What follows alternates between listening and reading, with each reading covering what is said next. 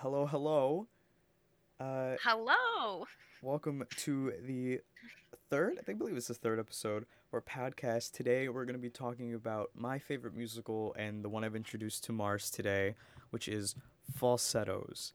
I uh, happened upon this musical a few years ago and just watched it randomly on my phone one night. Uh, you know, and uh, I made a terrible decision because it emotionally drained me for the next uh, few days. um, but I became so obsessed with it. The set design, the characters, the messages, everything about it is just so amazing and, and heartfelt. And, and the music, it is, it's just, it's amazing, frankly. Uh, yes. Um, uh, I, you know, I was a little put off by a musical at first. I was like, you know, I'm not, I haven't really been much into musicals my whole life. Uh, especially, which is odd because you know I was a theater kid. Um, uh, I just, I don't know. There's something I just, I enjoyed them, but I never really got into them like I, some of my hmm friends in the theater did.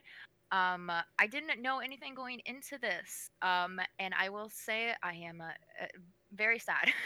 um, uh, I agree. It was very beautiful, um, gentle, and the art design and I guess or set design was incredible. The lighting um, uh, struck me in parts that made the experience o- a little bit overwhelming, but at the same time, uh, really brought everything together.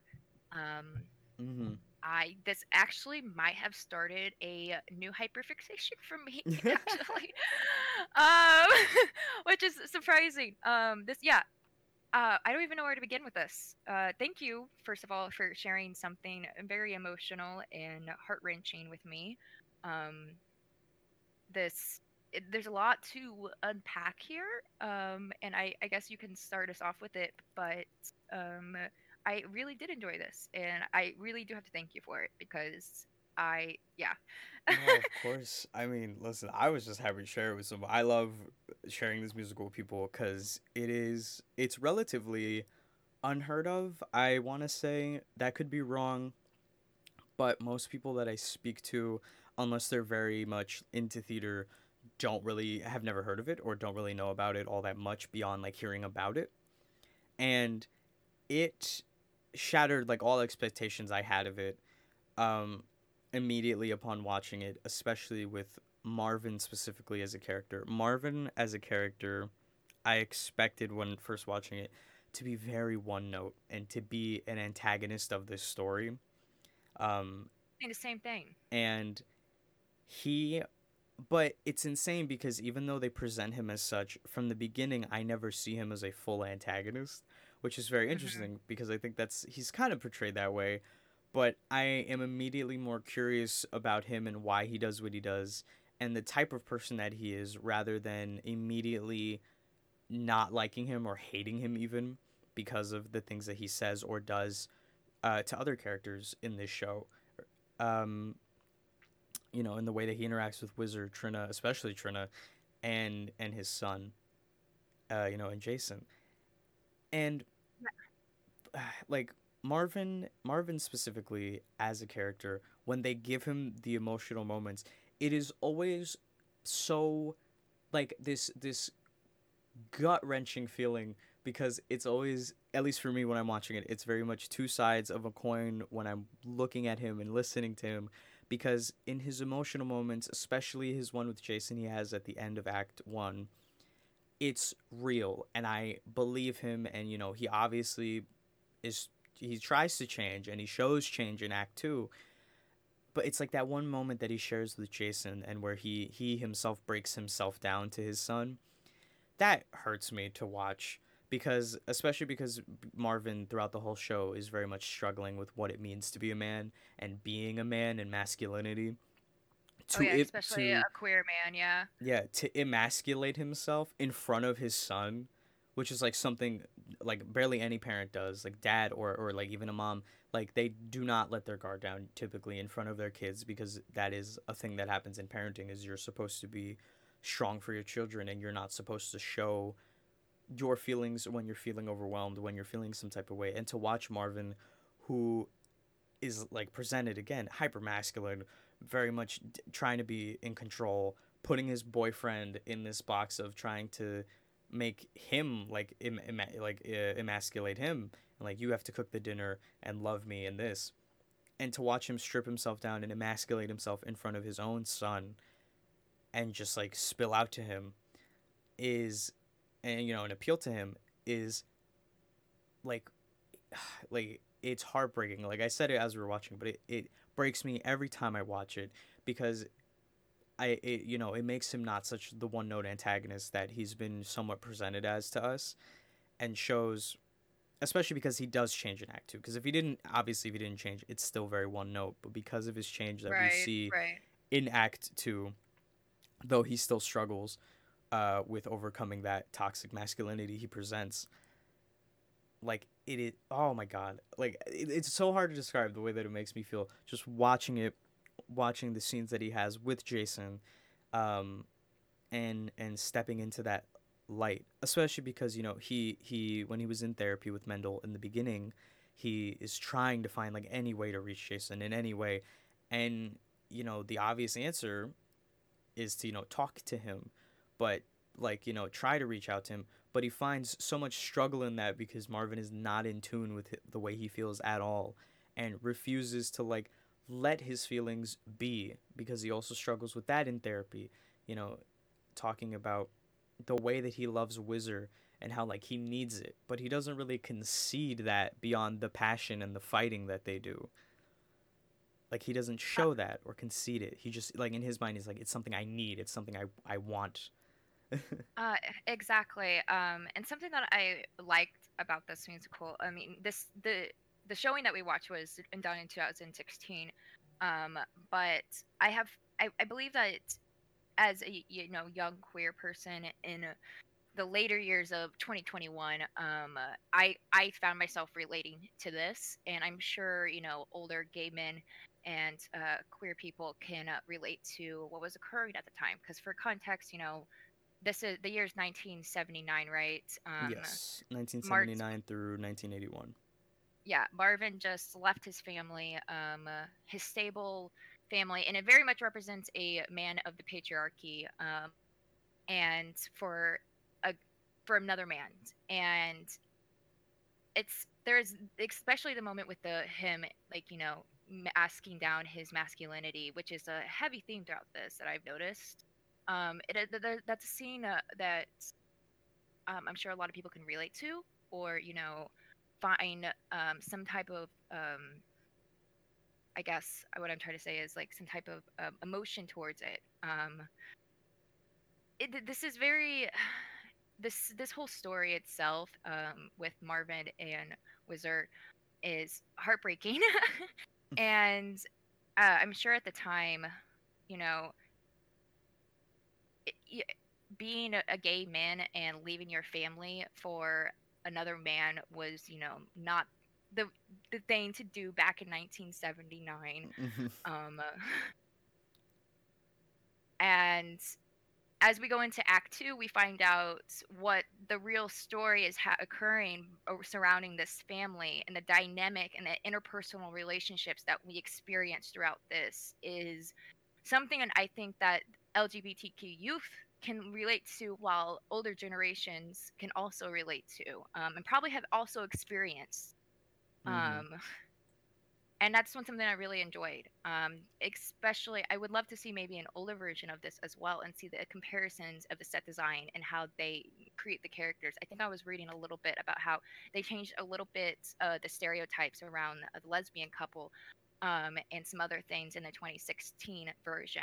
Um, but yeah, I really also enjoyed that scene between um, Jason and his father. Um, because I'm sure a lot of people haven't been able to experience that in a way. And, you know, Jason was also just finding out that his father, who was a, you know, a manly man, is actually attracted to other men. And there was that whole time where he was like, my dad's a homo. Um, which was a great song, but he they they all they introduced it, that stereotype of how you know people fear that their you know kids are gonna get passed down the gay gene. And Jason really struggled with that as a, I'm assuming, 12, almost 13 year old boy since he's about to experience his bar mitzvah, which you also also have to put in the whole um, Judaism into this uh, performance as well, or I guess this story as well. Um, really ties into everything. But um, what was I trying to say? Uh, yeah, that moment that he gets to have with his father, um, and he he realizing, you know, hey, I actually am attracted to girls, and I I understand you, Dad. Like this is it. Um, is something that is rare um, in media. I mean, especially before our time. I mean, during this year, especially, um, was probably a lot rarer. Uh, I mean, I'm not sure because I wasn't born around then, but um, this introduced themes that and a historical moment such as the AIDS epidemic um, in a very gentle way, as I was telling you, in a very beautiful way. Um, and yeah, on touching the masculinity part, we even with Trina's song, I mean, she has her ex husband who's moved on to another man and then she starts dating and, and eventually marries the psychiatrist which i don't think HIPAA was a thing at the time but like i was saying um that breaks some codes um and I, I think i mentioned this too before I, I feel like i've definitely seen this various storyline presented in another movie or a tv show where um maybe it was the show grace and frankie actually which I, i I'll be. I think in the beginning, and I I'm not saying this as as it is a fact. I'm presenting it as like based on because I I did hyperfixate on the musical a bit, but not so much on the story of it itself, but more like the people in it, how it works, and all that. And at the beginning, in the first song, uh, Marvin makes a statement that is all the names are changed to protect the innocent, which implies to me that this is based off of a true story. But I don't know because I have not looked into that aspect of it. Interesting. Um, well, I, I, you know, yeah, that's. I'm sure at some point in time something like this very similar happened. Um, I feel like I, like I was saying, it has definitely seen it like this kind of story in other forms of media. Mhm. But this was uh, this itself, falsetto, was done in a way that I was not expecting. Um, especially when we get into Act Two and stuff. But um, like I was saying with Trina's song, she has these men around her, and including her son, who is very young, and they're all like kind of acting immature, and you know, she's like resenting them in a way. Um, Mhm. she's trying, she's getting into the relationship with the psychiatrist, but her ex is also going off and having a relationship with a man, and everybody. She's confused by. It almost seems like she was confused by this mas- this sense of masculinity, like um, and we later on when we come to the song holding to the ground she brings that back up again um, in a sense about her relationship with also um, uh, Whizzer as we've come to find out who is sick Mhm. um,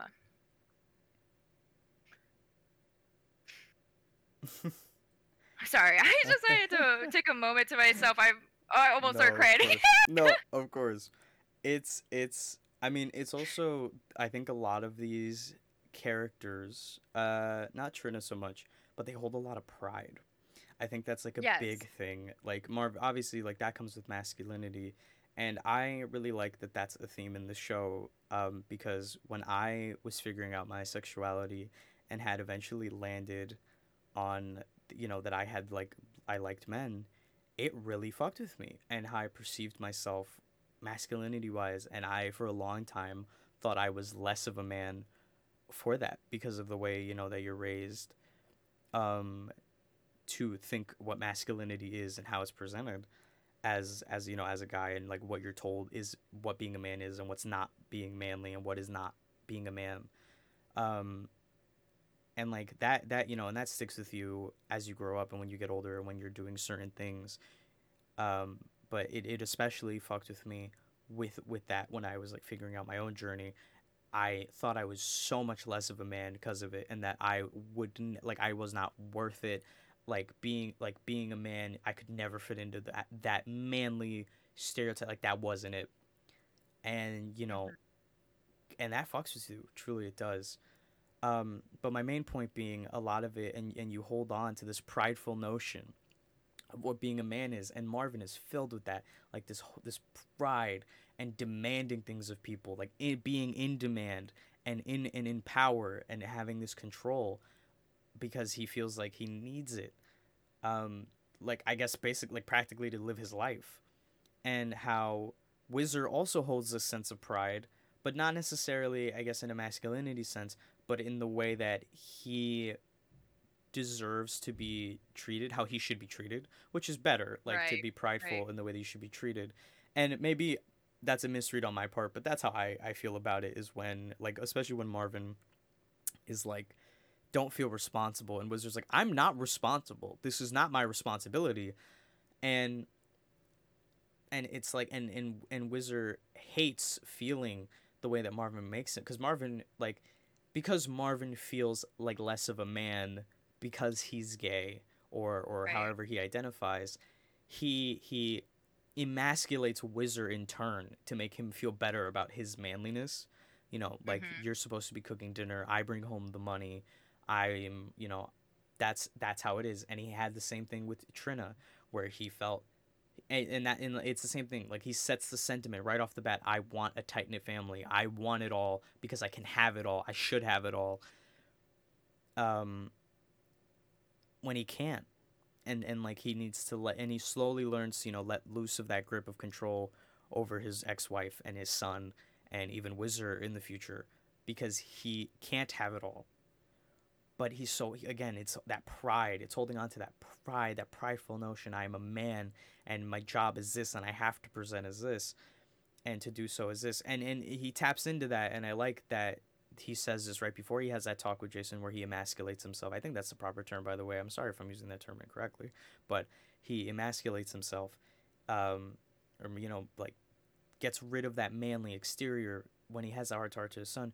But before he says that, he comes to terms with the fact that he necessarily has never been the man that like this patriarchy patriarchal archetype that like society has set up for men when he says to Trina, it's like you really, really killed me when you took those vows. He's always known that, and he hoped that I guess life in some way would give him that direction, but he kept going and played the role that he felt he should be playing.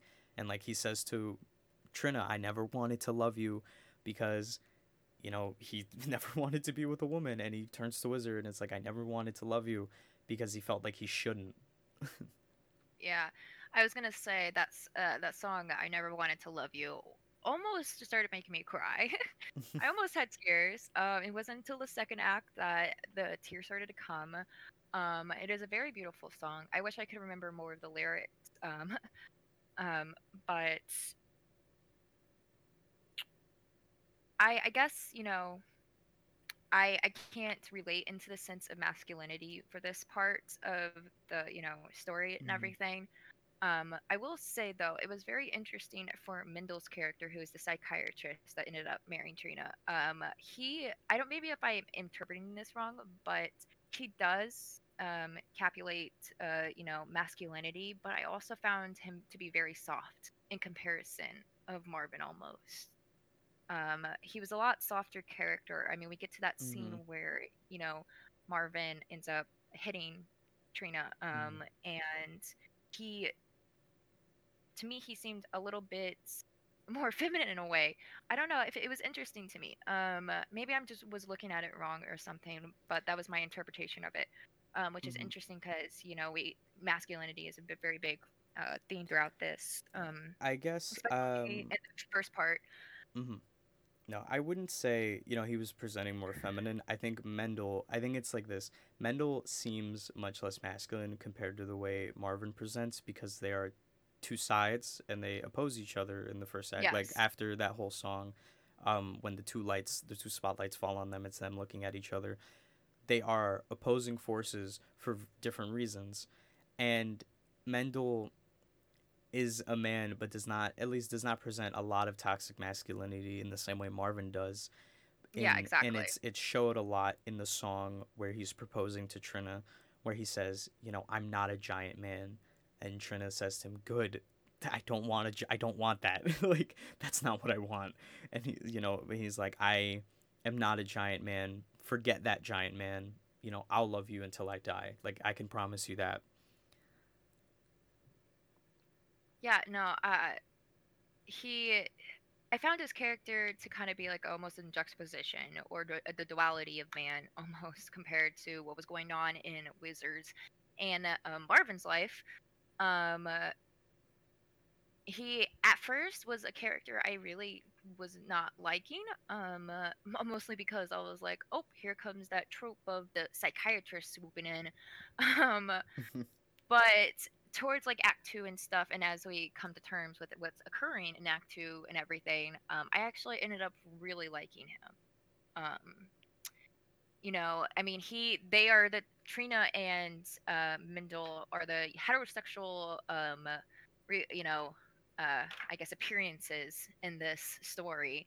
And to watch them, especially with the years that this occurred, to accept what was happening um, and to be there for Jason, who um, as we get more into Act Two and discuss it, um, what was occurring, played a a stable, like a very stable rock role in a lot of their lives, and that was a almost a fresh breath air for me, you know, seeing that.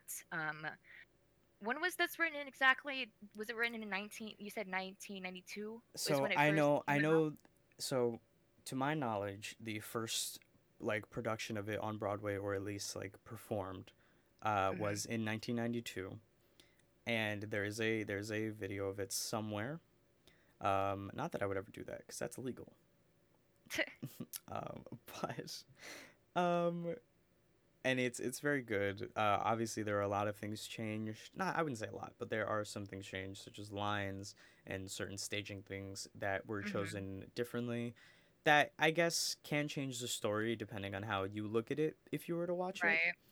it. Um, and I can look up more about that, but I like the show also impresses me because of that because like the time frame it already takes place in already makes the story that much more interesting.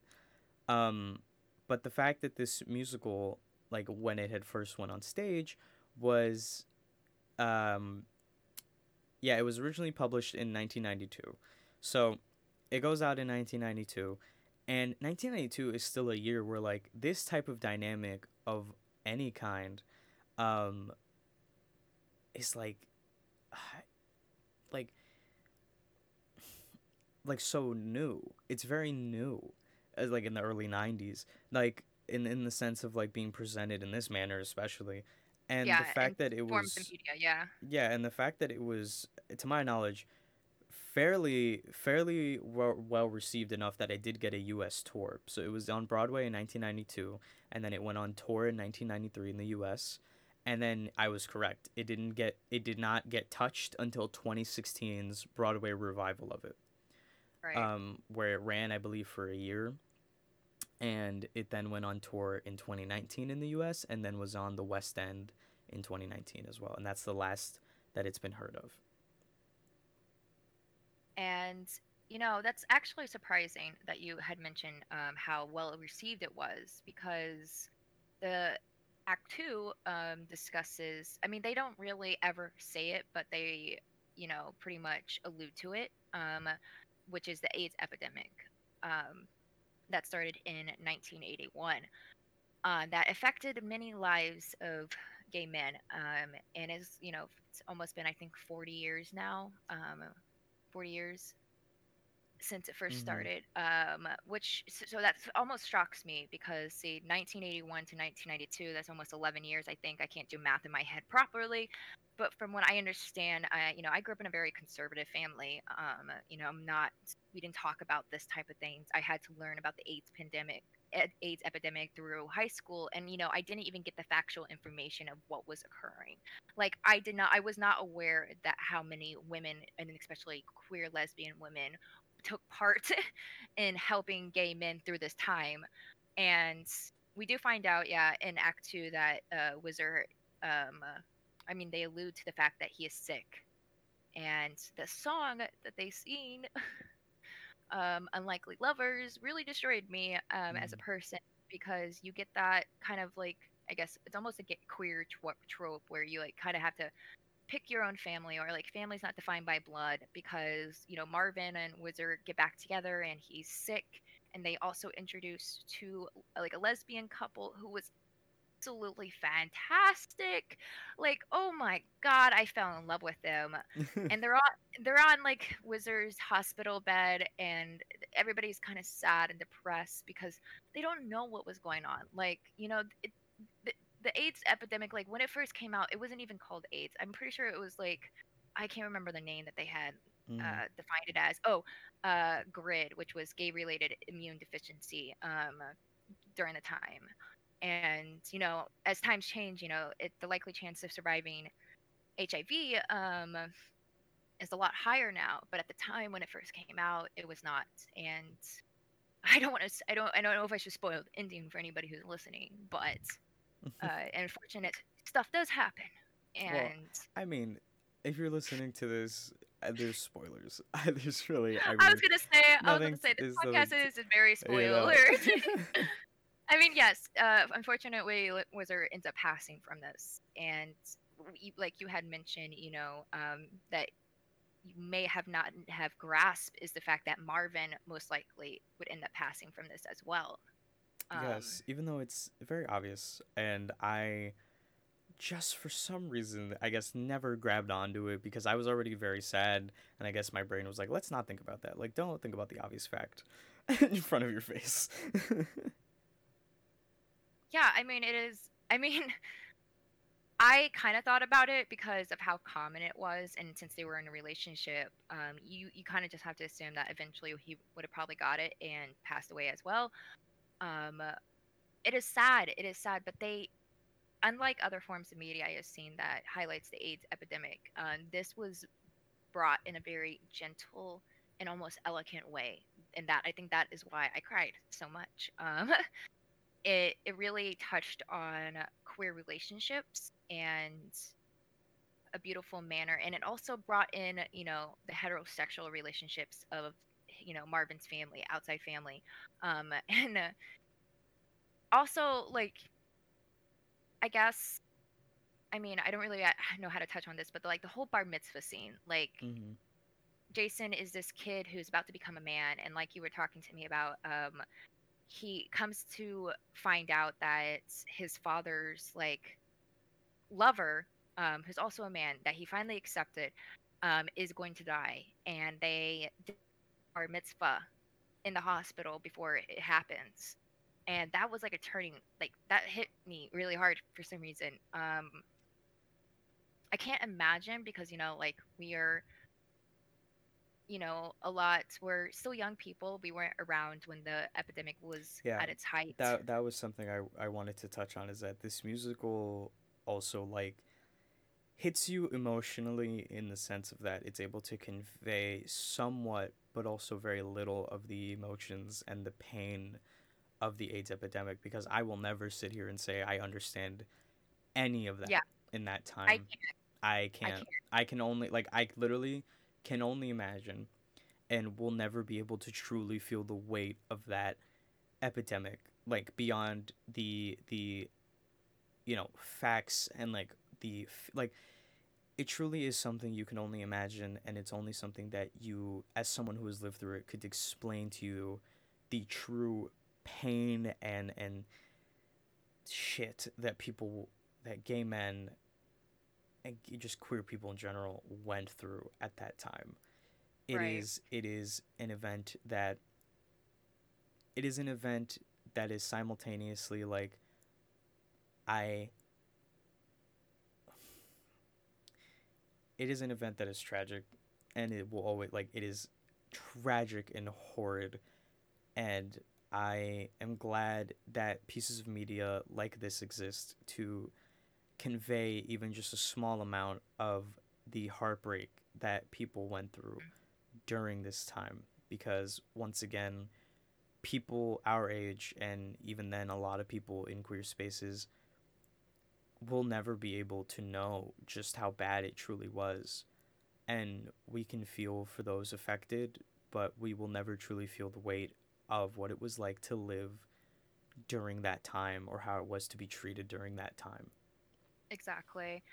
and I think what from what I was reading, the 2016 version did um, is they, like I was saying, they express this horrid thing to, that has happened in the, our history in such an elegant way, and they brought it out with elegant voices. Uh, The Mhm. song um, that takes place, something bad is happening, that Charlotte and Cordelia Mhm. sing.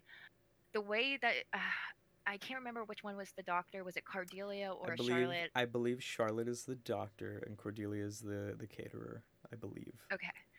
Um, uh, the way that Charlotte like expands her voice in this emotion and conveys this emotion about what is like starting to happen, like they were so confused, and it was it was great that they had to have a uh, you know, uh, queer woman as a doctor too. Like this was just Oh, great to have. I I think I think about that a lot where it's like they not only that so in the original production the doctor is hmm white which is still a very Yes. great achievement queer woman who's a doctor but having them cast um I have to look up her name because I refuse to not give her the credit that she's um that she's owed I just I falsettos Um, Charlotte thank God Google I- exists Tracie Thoms. I don't know if I'm oh Tracie her last. Thoms I believe is I have to look uh, blah, blah, blah. Kudos to you. You're an Yeah, amazing Tracie Tracie person. Thoms.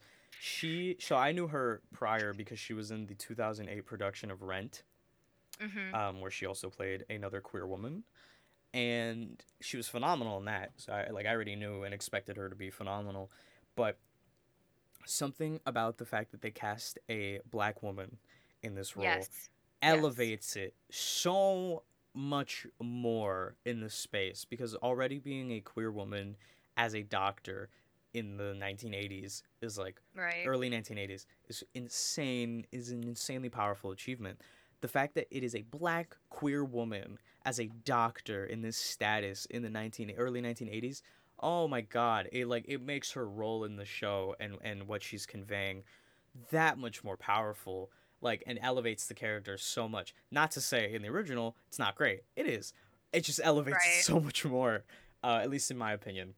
Um, especially Um, also because not only are they a lesbian couple but they are now an interracial lesbian couple which also adds a lot to me to their characters as well and the way they they present themselves because it's already like already tough to be um in a queer relationship at this time and but a queer interracial relationship like at that point it like, it, like for that time that oh my gosh Uh, yeah, no, I have uh, mad respect um, for them. Uh, it's her voice. I was almost trembling in a way because uh, they don't like actually say like, oh, like you know, the AIDS. This is the AIDS epidemic, but they, you know, like I said, allude Yeah. to it. But even in the beginning of something bad is happening, there's both of them are like still confused of what is happening. Like they don't really know because people didn't know. Is from what I'm understanding is that they Mhm. just when it first happened, everybody was in fear. Everybody was confused. Everybody was Yeah. pointing fingers. And then we find out that, oh, this is actually happening. This is not going away. This Mhm. is a thing. Um, and they did a fan ja- fantastic job pulling in um, women during this time and how uh, a lot of lesbian women were the, you know, the people who stood by gay men in their beds. Um, uh, I mean, one of the most famous ones that I think I mentioned a little bit. I did find her name was Ruth Coker. I think her. I might be butchering this, and I am so sorry. But Ruth Coker Burks. Um, she Mhm. ended up caring for like hundreds of dying pe- people, many of them gay men, who were abandoned by their families. Um, I believe she like buried more than three dozen of them herself, and after the families had re- like refused to like claim their bodies Mhm. and for many of them uh, she is the only person who knows their location of their graves they and I am I'm pretty sure that this was their intention. I think I was reading about this um, that the writers wanted to convey this message that uh, women played an important role during this time, and that tends to get erased from this this part of history. And I Um, I really like though also how um especially towards the end it was driven very much home. But I also like that they did it with Charlotte especially because you know she holds a very high position. You know she's a doctor, a leading doctor. yes, Um and to have that position and your entire job is to heal people and you know as like being a woman during this time and and trying to be there and not trying but being there for these for these men i can't even begin to imagine the helplessness that like they felt like being in that situation right. and and all they could do was try to be there for them and make them comfortable and charlotte and steph uh, i was about to say like the actress's name trina and um, cordelia all drive home like that feeling of i feel more helpless than i have in like such a long time and they're trying they're just trying their best to be there and and and to just try to like be there for this man and make sure that he feels good and, and okay. And trying to still keep him a part of these normal events like it always breaks my heart when um, jason is singing and he reaches out to jason and says thank you you know thank you for like for letting me be here and and, make, and having me be a part of this. Because you know in those moments you get i mean i can imagine again in any medical moment you feel like you get something taken from you so it's like being given that moment to be a part of like norm like just everyday things like an event, family event, and be here with people that you care about. Yeah. Just really like like sets home that feeling of like just trying to do your best to make these uh, people feel comfortable and it's set even more like and they and they drive it home even more the the helplessness and also just the loss. Um but also the like in in what did i do? The song that comes directly after whizzer's death. It is amazing to me how that song conveys like it's loss. The whole song is about loss but not it's about like also coming to terms with that. You know there's no answer but mm-hmm. you gave me like there's no answer there's no simple answer but you gave me a life that i wouldn't have wanted without you. And you know that i would have you know that i would have hated without you. What would i have feasted my eyes on? Who would i blame if i had you know had i not loved it, you? It's it, uh, it very much felt like um almost like a love letter goodbye. Um between the two of them and you're right yeah he he talks about how like what would I do, who would the person I become, and the first thought in my head took me back to that scene with him and Trina, um, where he ends up hitting her. Like, who would have the man became? Like, who would have Marvin became um, if he hadn't met uh, uh, Weezer and stuff. Why do I keep on? I keep on saying Weezer. it's not the band. Oh my god! I'm keep on thinking about this. Uh, Whizzer. I'm so sorry.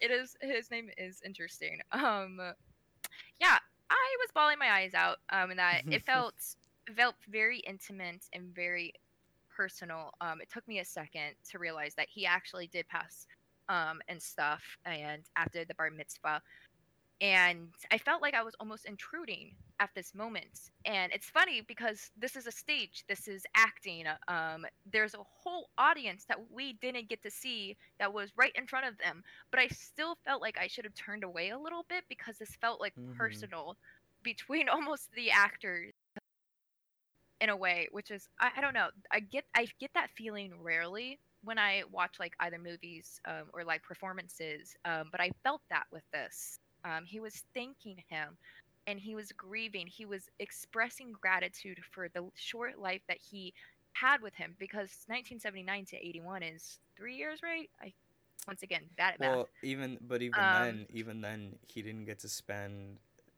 that much time with him because they had been dating ten months um, or nine, depending on who you ask. Um, True. In the, in the beginning, and then they broke up, and then two years went by where they were not together and then they got together uh, at yeah I in, forgot about in, that. yeah in 1981 so they were maybe together for a few more months maybe like maybe like a few more months um depending on the timeline maybe 3 months 6 months. Truly truly that's unknown. Maybe like there's a number somewhere I just don't know it off like on me.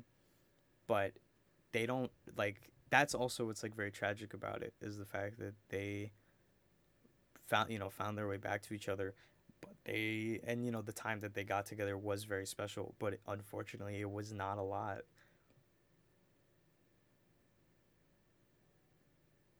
Yeah. Um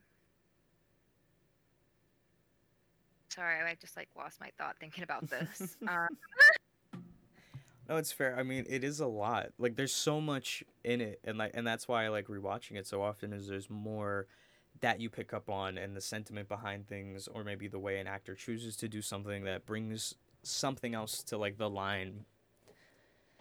It's is all about like the choices that they make and the way they choose to present themselves at that moment. And i think like Whizzer Whizzer especially with the, with the way andrew rannells portrays him so tr- he's such a tragic character.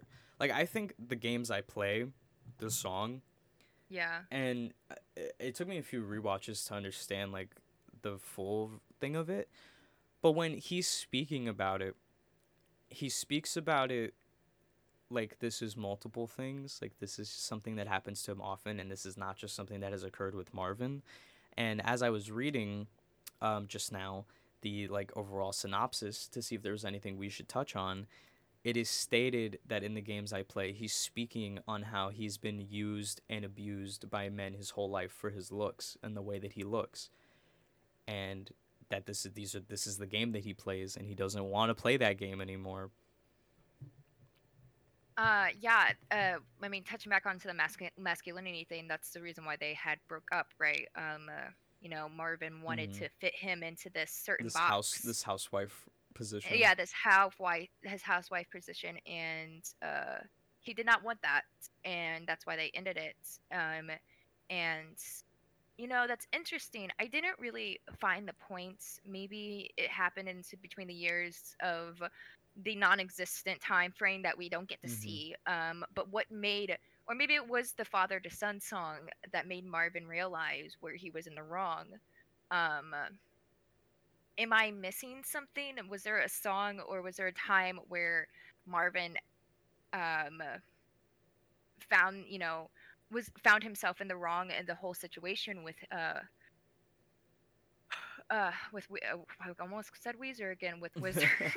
well i think i think it's overall just like when you go through something like that i think Mhm. it's it was more of like a reflection of everything and not just his family dynamics and you know because you know he also had two years like he had not seen Right. him or assuming you know heard from him at all in two years and so in in my mind i had always just assumed he had taken all that time to reflect on the person that he was and the person that he wanted to be for his family and well for his son mainly and himself. Um and you know we see him change and we see that he presents himself differently with Whizzer when they rekindle their relationship in the song um I forget the name of it. It's the one where they're in bed together and he's in Whizzer's asleep but he he is singing to Whizzer about how much he loves him and how much he cares for him and how deeply he cares for him and uh what more can I say? I think it yes, it was. What more can I say? Um, thank you. And it, it was like he like presents himself in that, and and how you also see the shift in their little competitiveness and how it goes from bitter and like this vitriol to playful, like in the tennis scenes where the competitiveness is more what you would see from a healthy relationship and something that is like the healthy competitiveness and like playfulness rather than this bitter, hate filled like this needs to stop. This is better come to a stop type of Uh, like the theme that keeps getting driven in. Yeah, and you also and you also kind of see this, uh, or at least I was getting from it, is the song "The Chess Game," uh, where they're sitting down together and they're playing chess, and there's this competitive energy. The lyrics of the song is like you know kind of hinting at the fact that I think it's almost a little bit foreshadowing to Act Two a little bit, um, but Mhm. also just the dynamic of the family as a whole is that life is almost like a chess game and you have to play the pieces and there's multiple different routes you can go um, but there's only certain um, part paths that's going to make you end up where you are at um, i don't know that song was oddly enjoyable for me um, maybe oh, it was it's a because great I, song. uh, but maybe it's because i also kind of enjoy watching chess um, i'm not a chess player but i do watch enjoy watching it and i do agree chess is a lot like It's- life in a you way. know, that's funny because I every time I listen to that song, I get completely opposite um interesting. vibes because of the lyrics where they're like, you know, life's a sham and every move is wrong where they're more presenting it not like life is like a chess game and you have to make Mhm. right moves. They're like life is a game but none of the moves matter. Like the moves don't matter. You can do whatever and they could still be wrong. And they they especially because like when the two people or like the two players ha- are very differently presented. Like because marvin and whizzer both say very different things when at the end of that where whizzer says nothing is everything to me and marvin says winning is everything to me Right. Interesting. Yeah. I, ca- I guess I can see that perspective a lot more. Um, I lost my thought to that too. Jesus. I was thinking about Trina's song again because it's right before that. Um, but uh, I wanted to touch on Jason a little bit more though, Mhm. uh, with his character, and because another major theme of this uh, story is, you know, that most of these men are Jewish, um, Mhm. and Jason's a young boy who is about to have his bar mitzvah, and I, you know, can't remember the exact year. I think it's 13 when that occurs, but I can't. Yeah he was wrong. he was about 12 and a half when it was happening Yeah. so um and he has all these frustrations and you know and at that age you know i mean i myself am not a man so i don't know what puberty is like for men but you know i'm assuming that he's going through all these emotions and especially with like the divorce and the separation and finding out that his dad is gay um uh, he does not there's they divert from the seriousness of what is occurring with um marvin and whizzer and goes to like the baseball game which i oddly very much enjoy. That is a very much turning point not only for you know Jason himself because he's playing baseball for I would assume the first time, but like Mhm. he also invites in um Whizzer and uh, Charlotte and Cordelia and pretty much the whole family, and it's a big representation of this dynamic of this family that they're creating together. Um, and you know it was actually really funny. They they played on the whole stereotype of Jewish uh, people, um, but they also mentioned like two of the greatest like baseball players who were Jewish. I really enjoy it. That found it humorous. Um, I think Jason was very much used for those like almost humorous points until we Mhm. get closer to his bar mitzvah, and it's you know uh, Mendel and Trina who want him to have this bar mitzvah and are arguing about it and are like ah but this is you know whizzers also dying at the same time like how can we go about this i mean it's Um, it's a whole thing. I mean, especially because Jason's a young kid and like with so much going on, um, to because you know uh, for bar mitzvah, let actually let me let me speak on this of the lens of assuming because I let me not even assume, to my knowledge because I'm not Jewish, uh, and. I do not know much about Jewish culture beyond what I have been told by few Jewish people in my life. But other than that, you know, I haven't lived it, so I don't know it. But yes, agree it's I know that the bar mitzvah and at least how it's portrayed here, you know, it signifies his becoming a man and it's this this very big event. And, you know, have all your close friends and family here. And Jason throughout the show has so much shit happening to him that he kind of doesn't but he doesn't rest on faith. Like he doesn't turn to God and say, "God, why is this happening to me?" I feel like he takes it as more like like I don't know. He doesn't like obviously he's also a young kid, but it is very heartbreaking and very interesting to see that um what looks like J- Jason's like first big um connection to God and asking God for something beyond like the first part where he does it for a little bit of humor when talking about the girls in his class. Um Right.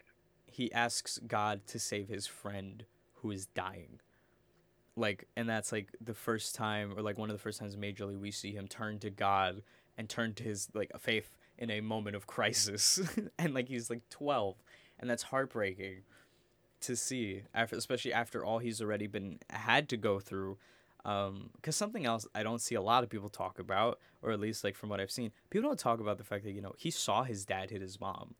That hurts you as a kid. That's a terrifying Very thing to watch. That's a terrifying thing to watch as like a 10 year old because i think he's like 10 before that because that's before the time jump. And it's like your dad who you are already in this like lost relationship with hits your mother. And it's like to to adjust to that beyond what's already been happening is insane. And also like drives home how strong that like the character of Jason is and like how him and Trina have that parallel of like having to push through a lot of shit um because of the choices that Marvin you know not the choice but like what Marvin has done um I agree, and I think before and maybe even after, um, after the father to son song, I think Jason held a lot of resentment towards his father in very many ways. Um, and I kind of found it humorous um, during I think it was the Jason's therapy, which by the way they really really like man kid you got to get into therapy, um, which was and he does bring this up and I'm pretty sure in this the song, but he was like why do I have to be in therapy when it was your guys' fault for being shitty parents, and that's so true. Like why you know they're pushing him onto therapy because they you know either like I it t- I guess it took him a while to be like, okay, I actually have to talk to my uh, son about this, and they do um, sit him down and you know. I mean, this is before everything happens, but they do actually. I noticed that they have a conversation with him as like you know a hu- normal human being and not like a childish little kid. mm-hmm. In the song um, uh, "Canceling the Bar Mitzvah," when they tell him, you know, like there's a chance Whizzer's not gonna recover and everything, um, and it's up to you. Like that was like, oh, I was like, oh, this is where Mhm. they're actually being parents. I mean, it was Mendel who was in it, and not um, Marvin singing that with him. But at least they were sitting, like Trina was sitting him down. Um, they really pushed the whole therapy thing uh, without really like discussing this with him and like kind of getting his own opinion. Um, he kept on being like, I don't want therapy. You guys need to get therapy. and that was also really relatable. Uh, I don't need therapy. You need therapy. Could a could could a fucked up kid do this? Plays chess by himself. yeah the whole symbolism you know of the of the chess piece too was you know a lot um he you know we start off with you know jason talking about how he loves chess and it's the most beautiful thing and then you know the chess song comes up between marvin and whizzer and then at the very end um uh, as the reprise happens with mendel at the Mhm. very end, we see the chess piece being placed by Jason himself. Um, and that's heartbreaking to watch. You know, he just went, went through the bar mitzvah um, at the hospital and then watched his father's lover die. I mean, probably Mhm. not watched, but like experienced it at such a young age with all of this other bullshit that's surrounding him.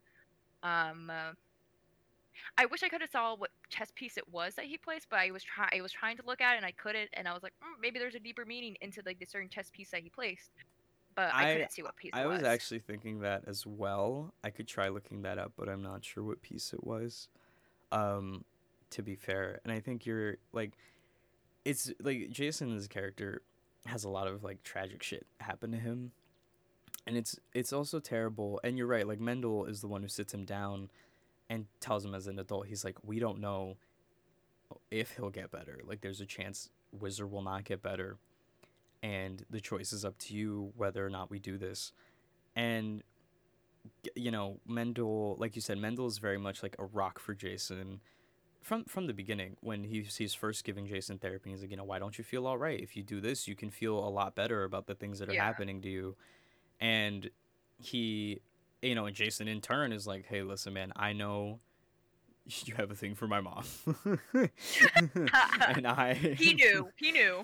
and but and he and Jason like what's very interesting to me also about that is when Jason has like this issue I guess or at least this preconceived notion of his dad being gay but also wants to meet or at least speak to his dad's boyfriend and wants his opinion on the matter. He's like, "What do you think I should do, Whizzer? Should I go to therapy? What do you think?" And I think that's very interesting how Jason is like such a close he's closed off but he's also very open to having these people in his life help him and give him advice uh not his parents though he hates taking advice from his parents. It's like you should go to therapy. You should go to therapy. Whizzer's like you should go to therapy. And Jason's like you know what that makes sense. it's like not a bad idea, Whizzer. Thank you. I appreciate that's, that. That's that's and then when Mendel comes in and like sits him down and is like you know take the time and you and you got to do this and when he's and when he's like calming Jason down about like when his parents are like like manipulating him with the bar mitzvah and Mendel Oh, takes him aside and is like, Jesus fucking Christ. And like helps him feel a lot calm about it and is like, Don't worry, you know, when you get older you'll understand that they mean a lot about you. They just do not know how to express it correctly at this moment. Mhm. And and and that helps Jason like at least be able to be content with how the situation is unfolding um up until that point. And I also like that we see Mendel. Mendel has his moments where he cracks a little bit, but when he's like when he can't get through to Jason because you know this because the whole situation is just tearing breaking them all down slow slowly and slowly and he's like why don't we just tell him the truth? That we don't I don't have the answers for him. Sometimes bad things happen and this is the start to him under, understanding that and his his start to becoming a man. I think that's such a good line because like I like the fact that it shows that even though he's been a rock for Jason this whole time, this situation is getting to him too. And he doesn't know what to say and he doesn't have the answers. He just he's just trying and that's all he can do. And I really And I- like that. And I think Jason struggled so much with the bar mitzvah in general because, you know, it signifies that you're going to be a man.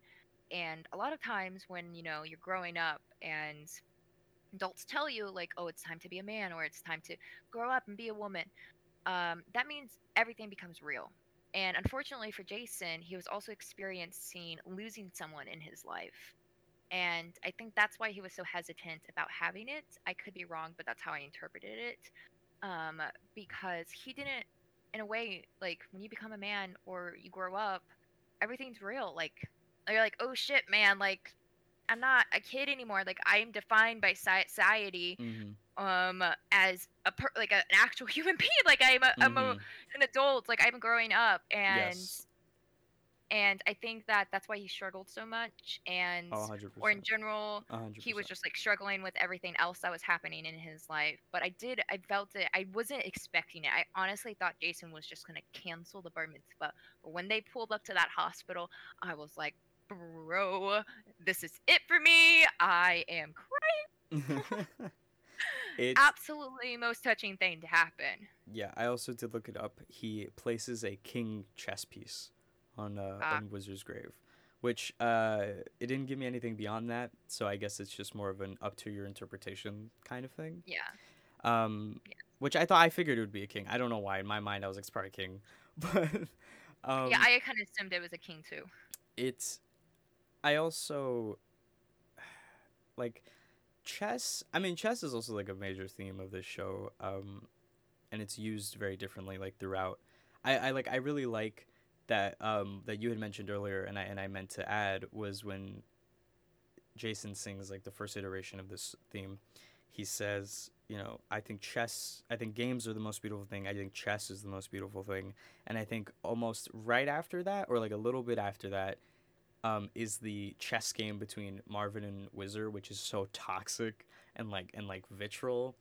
So like and so I think it's very interesting to like right after Jason's like I think chess is the most beautiful game to watch it be played so toxically and like so bad Competitively, and yeah. competitive and like in this competitive manner like right afterward and then how you know jason again brings up chess uh well he brings it up during the therapy and how jason also brings chess when whizzer is on his deathbed and chooses to uh and lets whizzer play it. And i also think whizzer always plays white side every single time. Uh like every time chess is brought up and he plays it and you know jason leaves a the white king chess piece on on whizzer's grave. Um, and that's you know, okay, I may have just made a connection. um, usually, I'm pretty sure in chess, the white usually signifies they go first. Um, which I don't know if this was you know meant to happen or if this is just now my brain connecting things. But in between the relationship of Marvin and Whizzer, he was the first to go. and during this situation and like how we can tie it that eventually Marvin will most likely Mm-hmm. pass on afterwards. Um, now I don't know if that's meant to be or anything, but that's what I, I mean, it's a, it's a like, decent "Ah!" enough. I mean, it makes sense as like a connection. I didn't even think of that. Like that. That's something that makes sense. I also something else that earlier when we were talking about the chess game where you where you thought it was very much like you know life is a lot of moves and you got to make the right moves to get to the end. I and you know and how I said I got a very different vibe from that. I think it's even more set home in Whizzers. Uh, you gotta die sometime song because he makes a very big point. Mm, Yes. he makes a very big point to be like i don't smoke i don't do drugs and yet it's me. And he asks the doctor he's like why me of all men? It's like what did i do? I made all the right choices. I didn't do anything wrong. And yet he still was like just he still got that. And i think like it, it kind of goes back to like you know that ch- you know life's a sham and every move is wrong. We've abandoned every move as we move along i believe is like the full line. I could i could have messed up that end part. But you know and and and whizzer seems to be like i think whizzer carries himself at the beginning of that song. Like you know i did make all the right moves so there's still a good chance of me getting out of here you know it, you know. D- at least death means i'll never be scared of dying again like that very much the very nonchalant attitude towards it. But by the end he's crying out and he's like desperate. Like like at least the way andrew Rannells portrays it in his in his face and then the way he says it in this like desperate crying out like and he's scared. And Yeah. and i think like especially because to see whizzer as a character like that especially because he's portrayed himself as very suave and carried himself very well beyond that up until that point at least like he had his moments but up until that point we had never seen him quite like that like completely on the other end of the spectrum.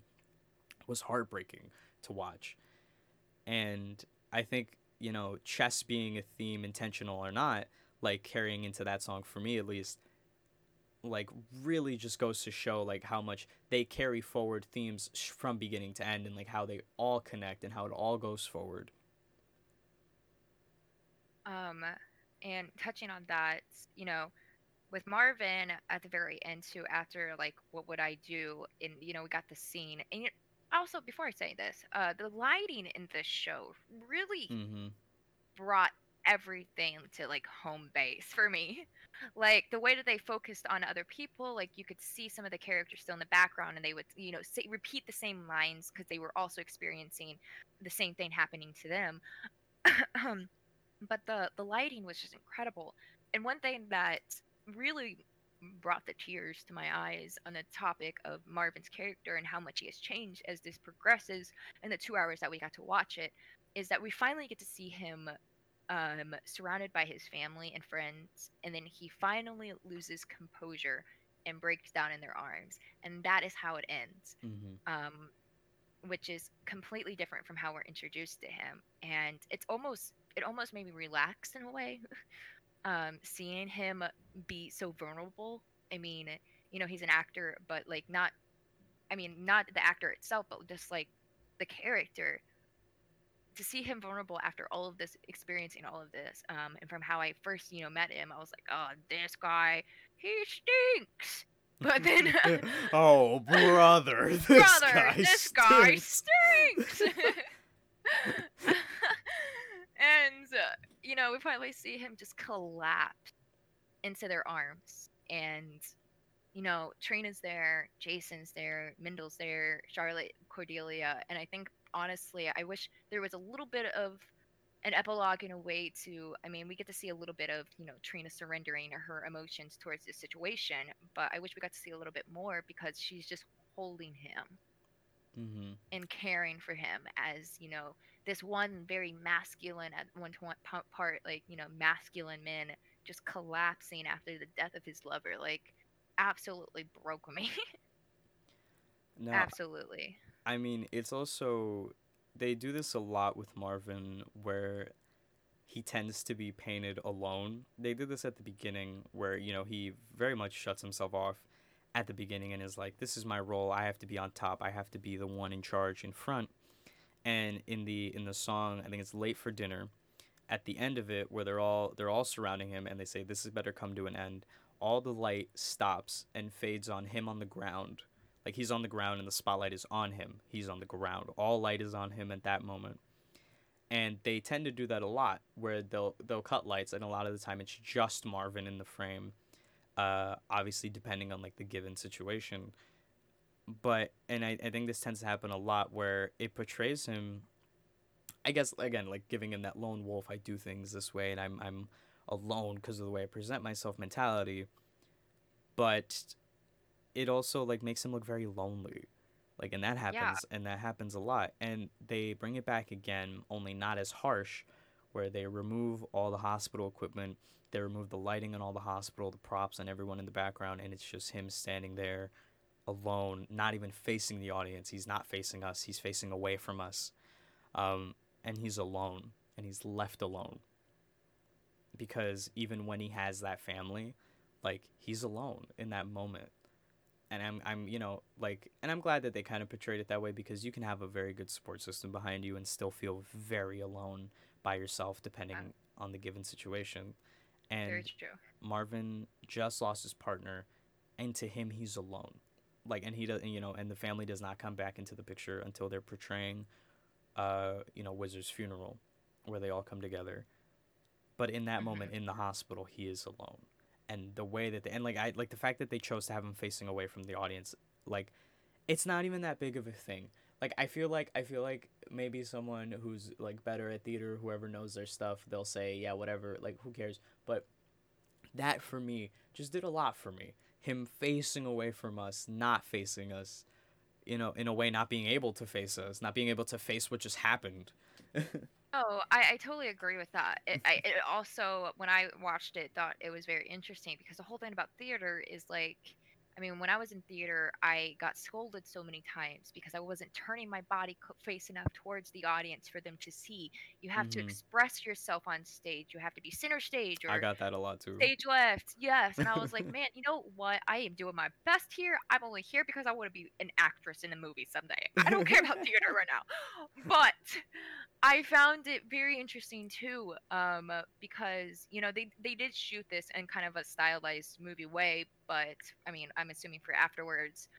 But we him facing not facing the audience makes it like the moment almost real, like it's private and Mhm. it's almost like we have to as the audience turn away um, because he is away um, and i i was crying and i mean i had my eyes closed a little bit um, but yeah that was a very real moment him being there standing face No, away from the audience No, that and and also, so a big thing that really caught me off guard the first time I watched is whoever did the makeup for when Whizzer was sick, they did it very well because when Mhm. he comes back on stage, he looks ill. He like does not look in good condition at all. Like like, and maybe that's easy to do. It probably is, but still. So I remember. Uh, when the what would I do scene came on and Whizzer started speaking. First of all, the minute I saw him in a white shirt, I was like, he's dead uh, because of the Yeah. symbolism of that.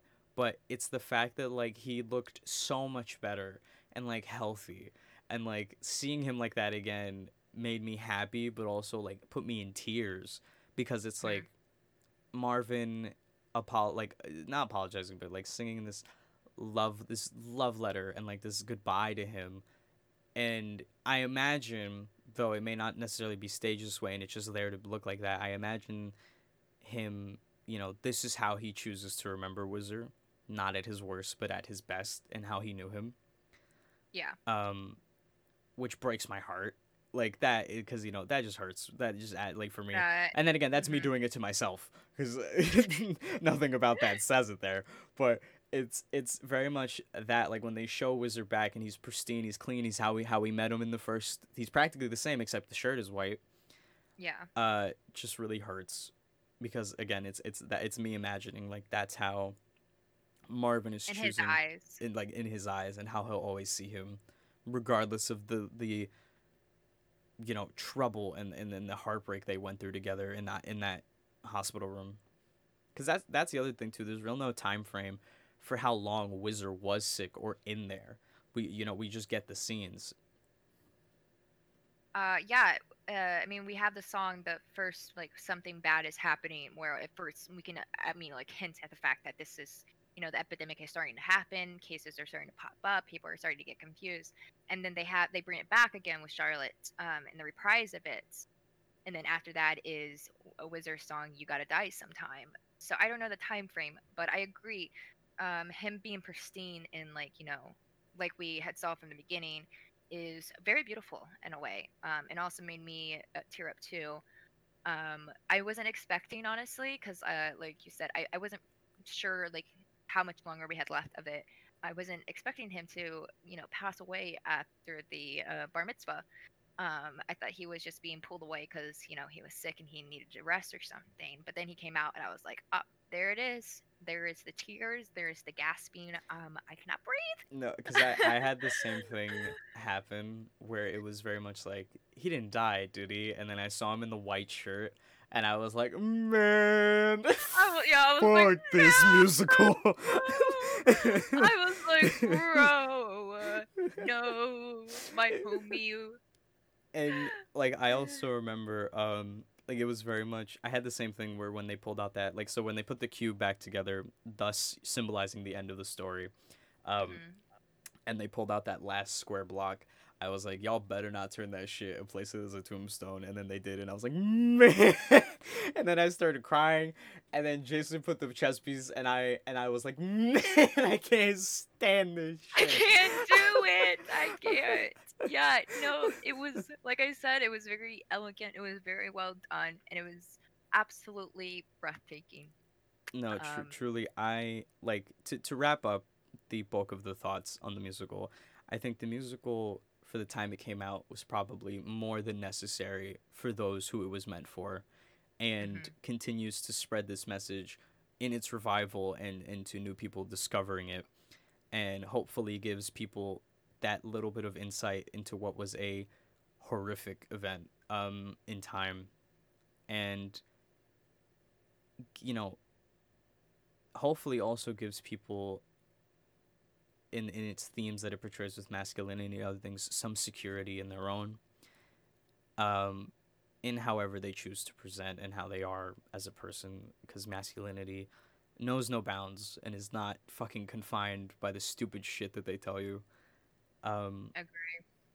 and and and this musical and for any of you who haven't watched it even if you chose not to watch it and listen to us spoil it all for you i highly recommend you go watch it yourself because us explaining it and and semi crying through it uh, will not be enough to do this musical justice in any way shape or form.